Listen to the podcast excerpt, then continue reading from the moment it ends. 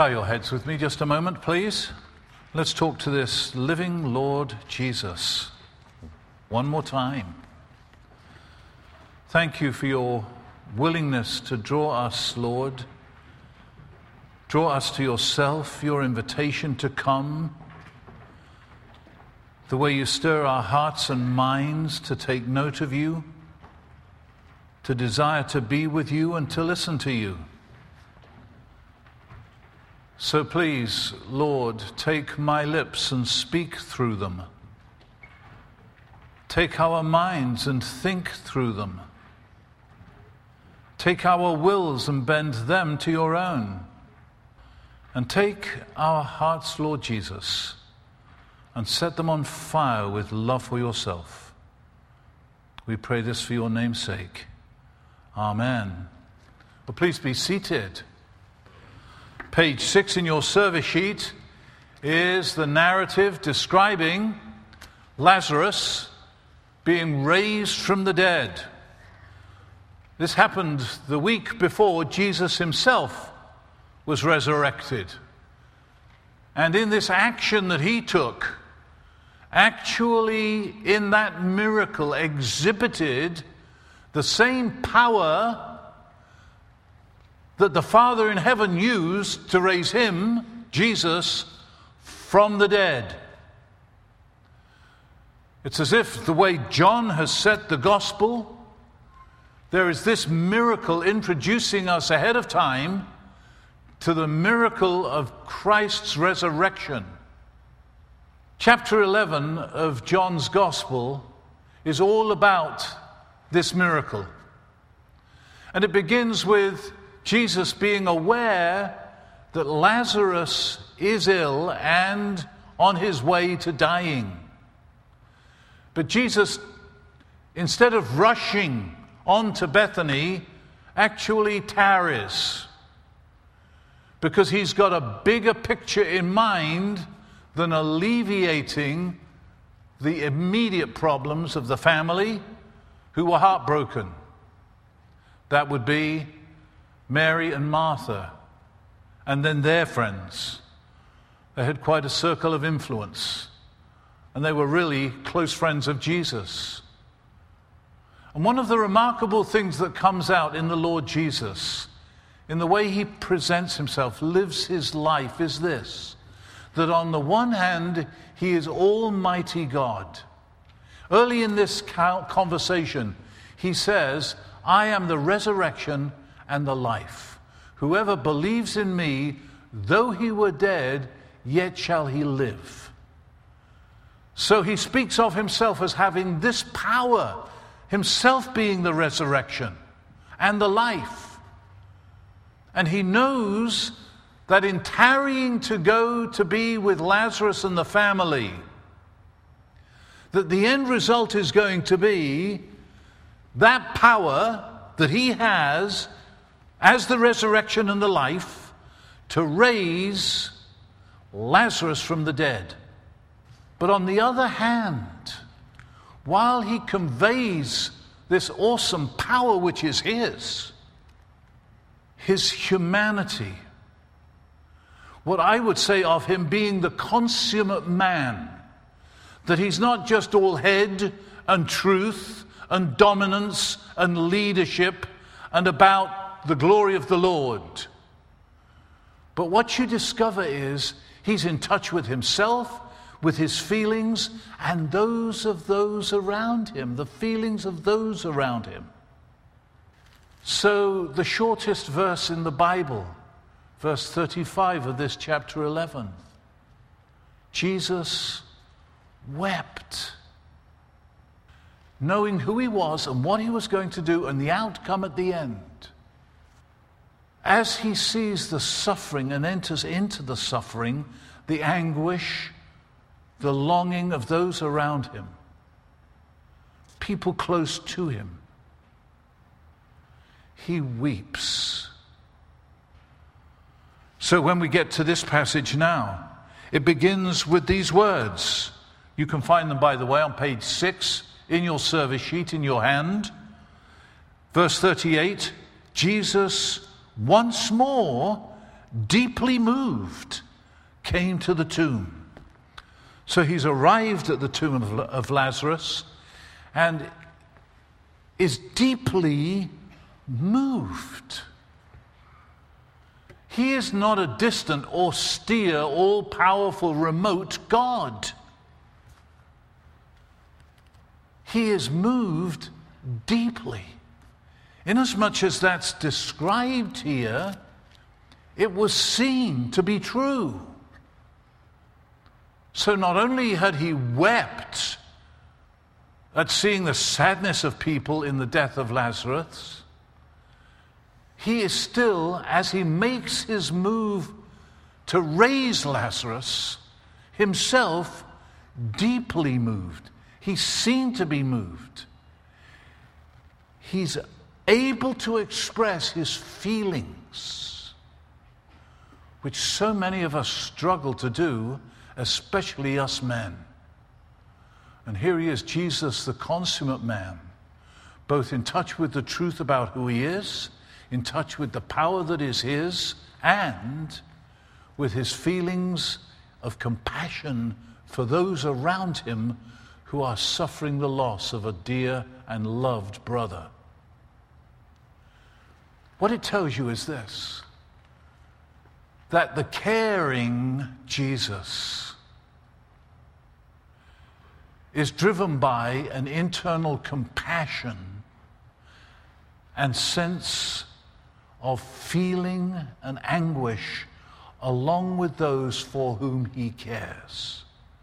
He is not oblivious and he does not distance himself from our pain and from who we are, because what we see in this, face to face with Jesus, is not just Mary and Martha, but you and me, ourselves, that he knows and identifies with knows what's going on, feels that pain, and while he has power to do as he would choose in his timing, still has that heart of compassion.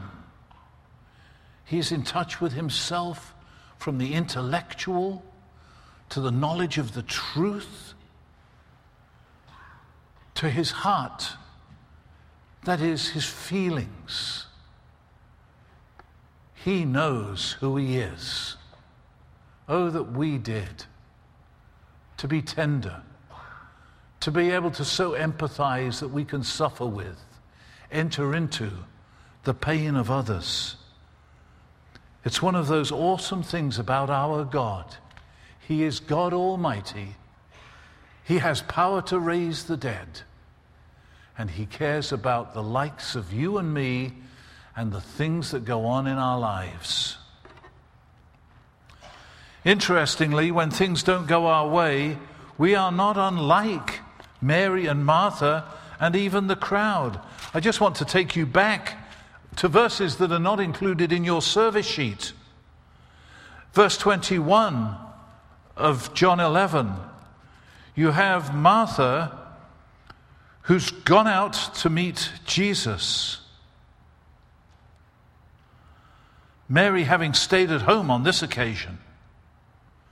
And Martha says, when she gets to Jesus, who's making his way to Bethany, Lord, if you had been here, my brother would not have died.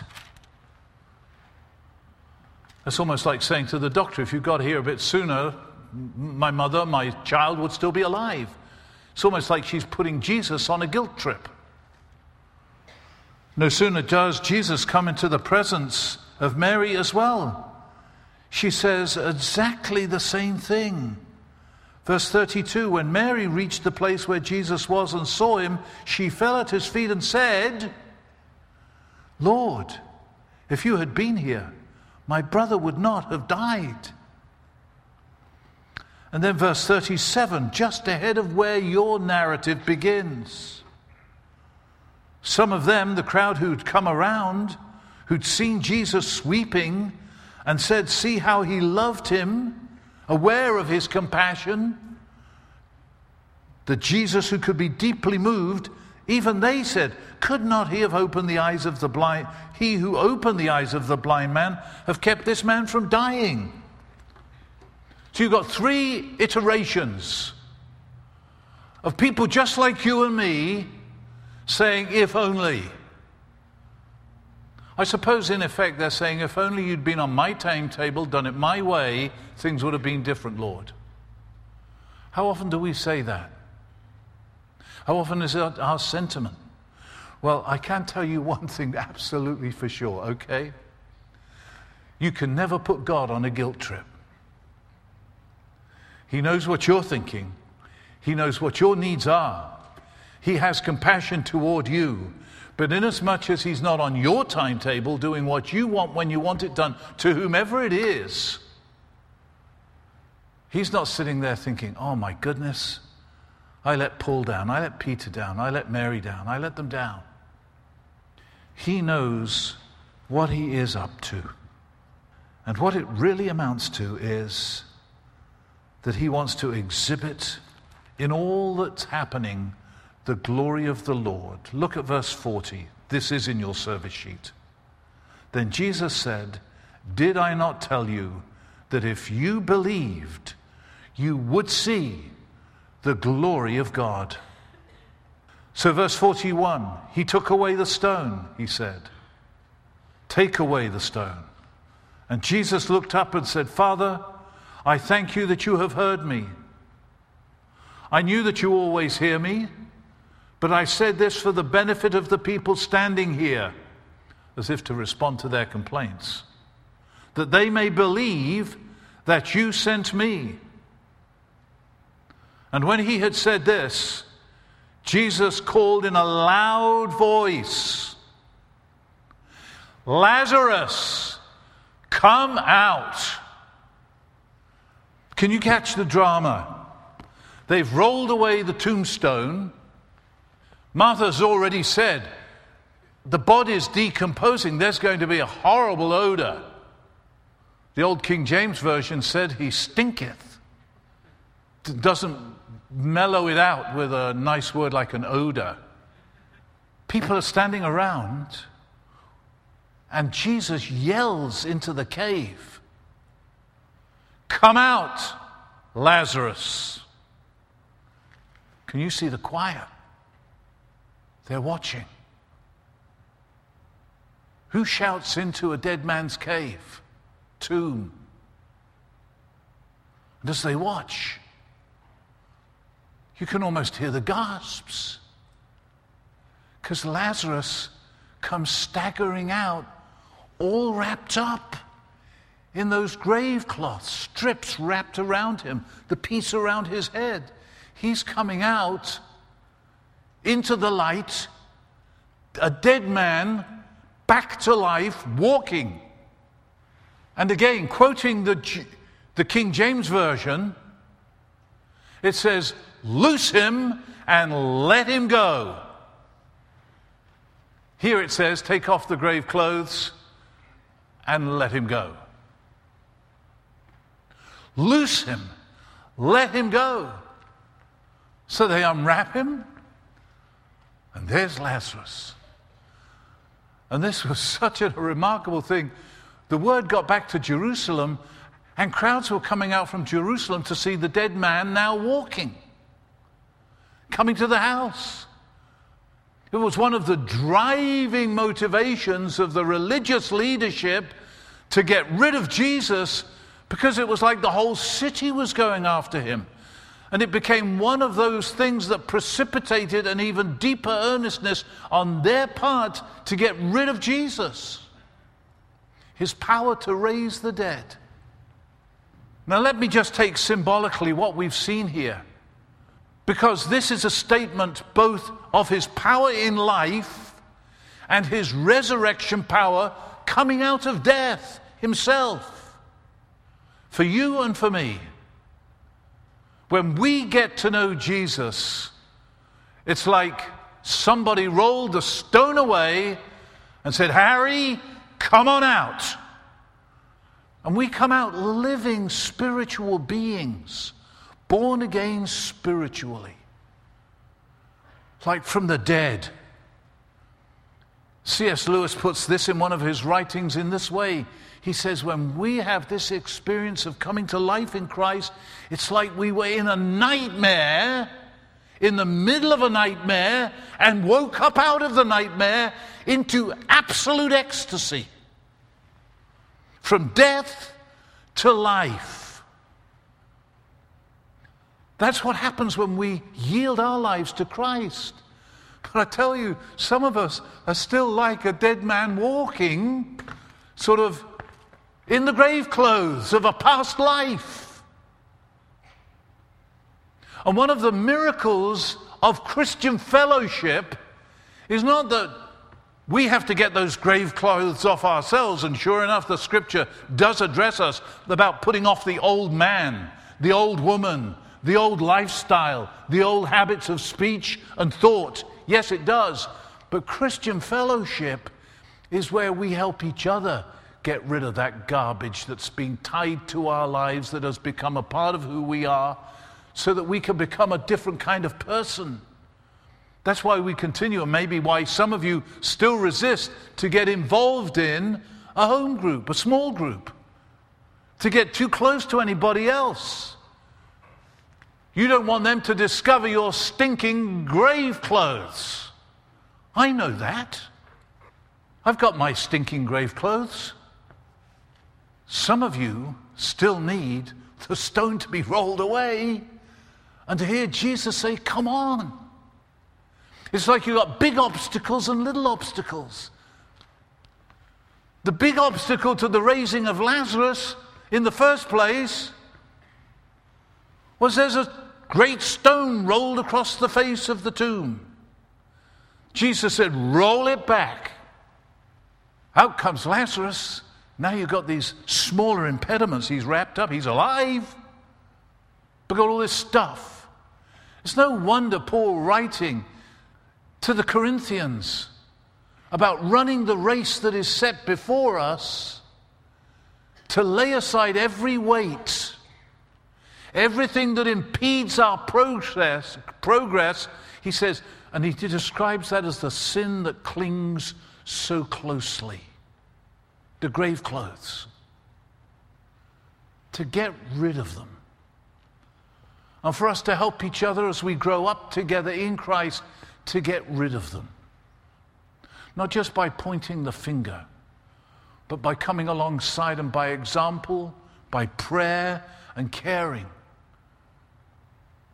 Exhibit a life that looks more like Jesus, as well as helping people understand what their potential is if they would but do something differently, go in a different direction.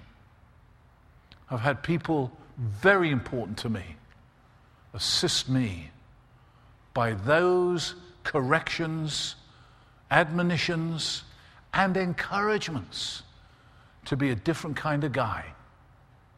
And the same is true for you. And that's what the family of God is for. So we, here we are this day, wanting to become more like the people that Jesus died for to get rid of the huge things between us and Him and all the little stuff that's between us and Him. That's an ongoing process. Man came up to me in the uh, Commons. He'd gone and bought a life focused New Testament for someone. Most of you know what that is. If you don't know, I'm not going to describe it. But a life focused New Testament he had bought for someone wanted me to sign it. Here's the story a woman he knew from years ago came up to him wherever he met her this week and said, What on earth happened to you? Because he'd been a raging alcoholic and she knew him then. And he said, I got to know the Lord and he set me free. She was stunned. He was a different man. He said, and he spoke about reading this New Testament every day and how it blesses him. And he went and bought one for her and had me sign it for her because he wants her to have that same experience. I don't know the whole story. I don't know if she's still got the great gravestone in front of her tomb right now. Or whether she's just all covered up with the old grave clothes of another life. But here is a guy who knows what's happened in his life. Somebody else has seen it. And in that wonderful way that AA related, Alcoholics Anonymous related guys and girls have, they do get into each other's lives, into each other's stuff, and help one another get by it. And that should be true for all of us. What the scripture talks about is our comforting others with the same comfort wherewith we have been comforted. What God has done for us, for us to help happen in the lives of others. So this encounter is multi-faced. You've got Mary and Martha and the crowd and Lazarus. The miracle happens to Lazarus. The rest are witnesses, despite their trying to put Jesus on a guilt trip. And they're all amazed. And they're all in awe and wonder at the power of Jesus. And for you and me, as we move on into this Easter season and the rest of our lives, let that be the case. We're on a journey together. We're going to be saying farewell to our dear Helen Reddy. 1.30, pretty much following this service. Kinda. I see it's six minutes past 12 on the clock at the back of the hall here. We encourage you to be at that service, but we are saying farewell to somebody who knew how to weep with people who are weeping. People have told me since her going home to be with the Lord that they would call and talk with her, and she would weep on the phone with them. She wasn't just facilitating caring exhibitions of kindness, she felt the grief and the hurt and the same miracle that was in Jesus was in Helen. She was in touch with her feelings, as well as being in touch with people and their feelings and their needs. Every Friday, nearly, Helen Reddy would take a group of women that she would select to have lunch at the Christie House down in Sir Wicklow. A dining room associated with St. Stephen's Church in an old historic building. Helen Reddy would often be there with others that she had invited. She wasn't just a professional in the office doing her job. She was a real live person out there among the people for Jesus' sake, doing not her job, but his loving people. We're going to miss her because so many of us do not have that same tender touch. But that's what God wants to create in us. Let's pray together, shall we? See Jesus coming to where you are. Some of you still have the stench of the old life about you. And you're aware that Jesus knows that old aroma. And you know that He died for you, and He died that you might walk out alive and not live the life that was once yours, but a new life. If you want that life, it's available to you with Jesus. Let the beauty of Jesus be seen in me. All his wondrous compassion and purity O thou Spirit divine, all my nature refine, till the beauty of Jesus be seen in me. That's our prayer, Lord Jesus. Amen.